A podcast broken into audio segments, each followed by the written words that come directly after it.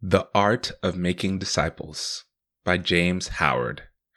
James Howard is the director of Sabbath School and Personal Ministries, General Conference of Seventh day Adventists, Silver Spring, Maryland, United States. I am not the best artist. The right side of my brain just does not seem to kick in as I wish it would when I attempt an illustration. But I learned a simple method early on that helped me draw with perfect proportions and beautiful details tracing. Just put a thin piece of paper over a photograph or illustration and follow the lines. When finished, voila!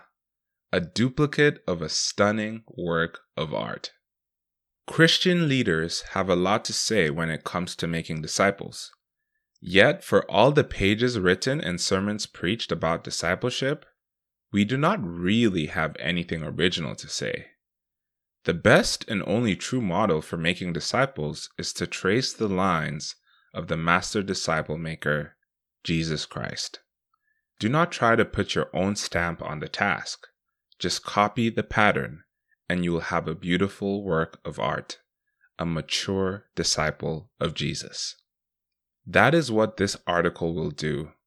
Trace the three essential steps that Jesus used to make disciples. Only by copying the method of Jesus can we find true success. Step 1 Befriend. The first step in Jesus' model of making disciples is to make friends. This involves a few different elements, but the first and most important is that we have to take the initiative if we want to win lost people to Christ. Jesus took the first step toward those he loved. He's the great initiator. Rather than wait in heaven, he came to his own in order to seek lost people. He's the original fisher of men, the shepherd who goes after the one which is lost until he finds it. Thus, when Jesus commands his church to go and make disciples, he's telling them to copy what he has already done and continues to do for a sin sick world. An additional element of befriending can be deduced from the Greek word matheteuo, which is translated as make disciples in Matthew 28:19. The King James Version translates the word as teach rather than make disciples, but this falls short of its full meaning.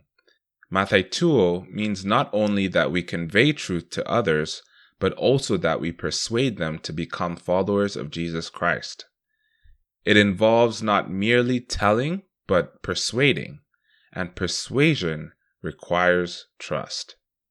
For this reason, in addition to taking the initiative to interact with lost people, we must also take an interest in them, sympathize with them, and show them that we care. This is what Jesus did.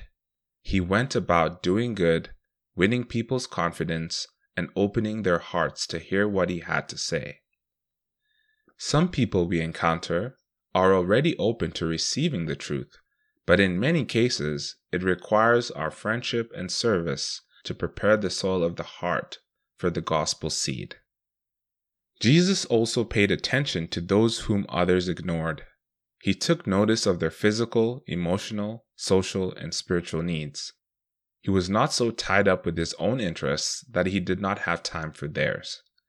The insignificant and invisible in this world found their worth in the eyes of Jesus. He was moved with compassion toward them. The author Ellen G. White stated, quote, Christ's method alone will give true success in reaching the people. The Savior mingled with men as one who desired their good. He showed his sympathy for them, ministered to their needs, and won their confidence. Then he bade them, Follow me. Notice that Jesus did not minister to people's needs with no end in view. He did not go to the soup kitchen just to check it off some list of good deeds. When Jesus mingled with people, he invited them to follow him and experience a lasting relationship. More than merely being friendly, Jesus sought out people who would become his eternal friends. Digital specialist Jason Alexis affirms, quote, We know the best way for people to learn more about Jesus is through friendship, also known as friendship evangelism. One figure suggests that as many as 79% came to know Jesus through a friend. Many times, an evangelist was involved at some point, but the most powerful reason for that friend showing up at the meeting or church was the friendship. Step 2 Proclaim. The second step in Christ's method of making disciples, proclaiming the gospel, is the heart of the mission. When training people to proclaim, you should refer to it in three parts introducing spiritual truth, studying the full message of truth, and gaining decisions to follow the truth. But for the sake of simplicity, we will here refer to these as one proclaiming. Jesus was never fully satisfied with meeting temporal needs because he longed for the salvation of every soul. No matter what entering wedge he used to befriend them secular interests, physical healing, emotional support, or other help it always led to sharing the gospel.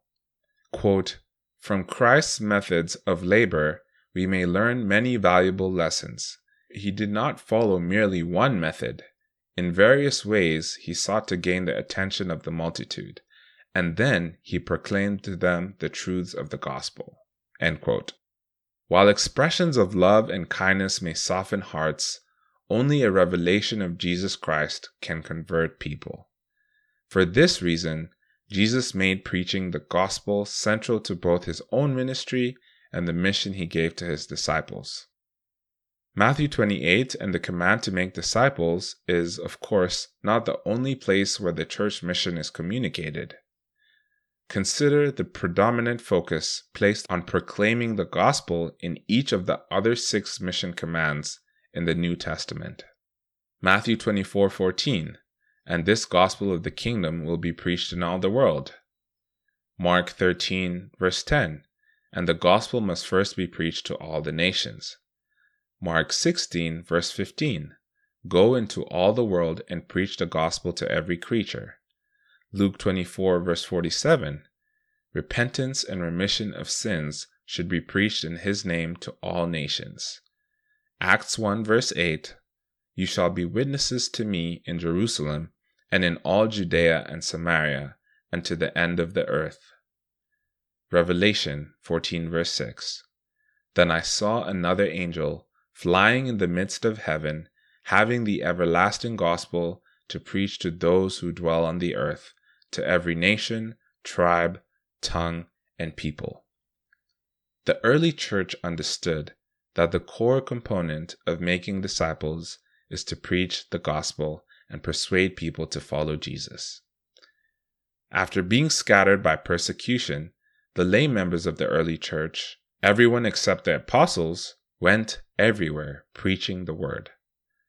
In the Bible, preaching does not refer only to speaking from behind a pulpit. More often, it refers to sharing Bible truth in personal settings. The growth of the early church was greatly dependent upon this personal preaching of its members.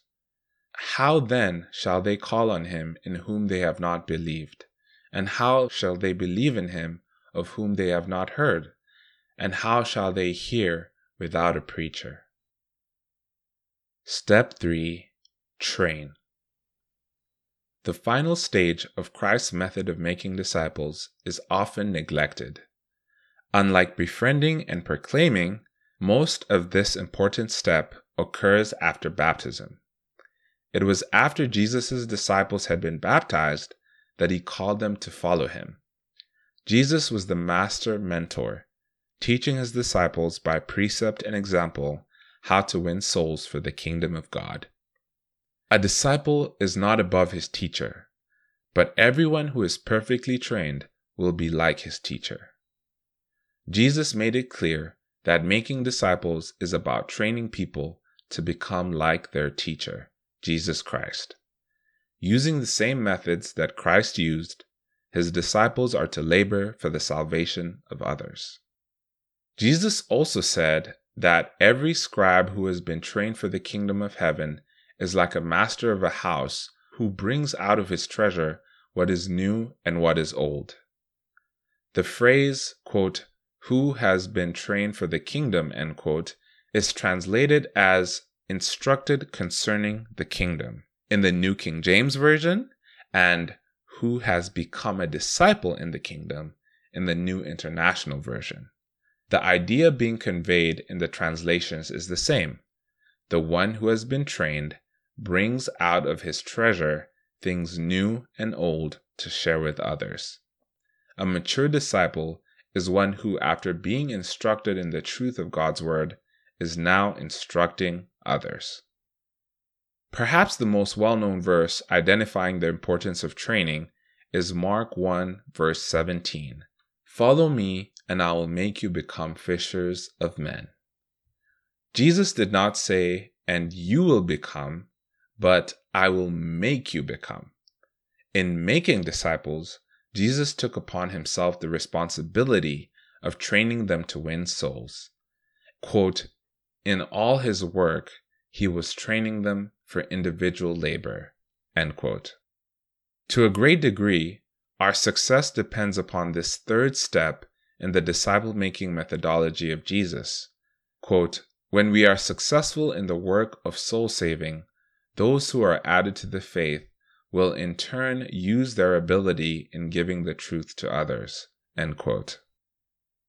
Copy the pattern. Pastors have the sacred responsibility of teaching their members how to follow Christ's method of ministry befriending, proclaiming, and training. We should never assume that they will not be willing. The reason many members are not active is that they have never been encouraged or trained. Quote, Many would be willing to work if they were taught how to begin. They need to be instructed and encouraged. Quote. Quote, Every church should be a training school for Christian workers. Some members, based on their gifts and personalities, will be better at befriending, but all can make an effort to interact with lost people. Others are gifted at sharing Bible truth in clear and persuasive ways. Yet, even those who do not feel proficient at this can still share literature, invite their friends to a Bible study, or share their testimony. Still, others are especially effective at nurturing and training new members. But even those with little experience can pray for and encourage those newer to the faith. Every disciple is called to make other disciples. Not sure how to teach others to make disciples? No need to worry.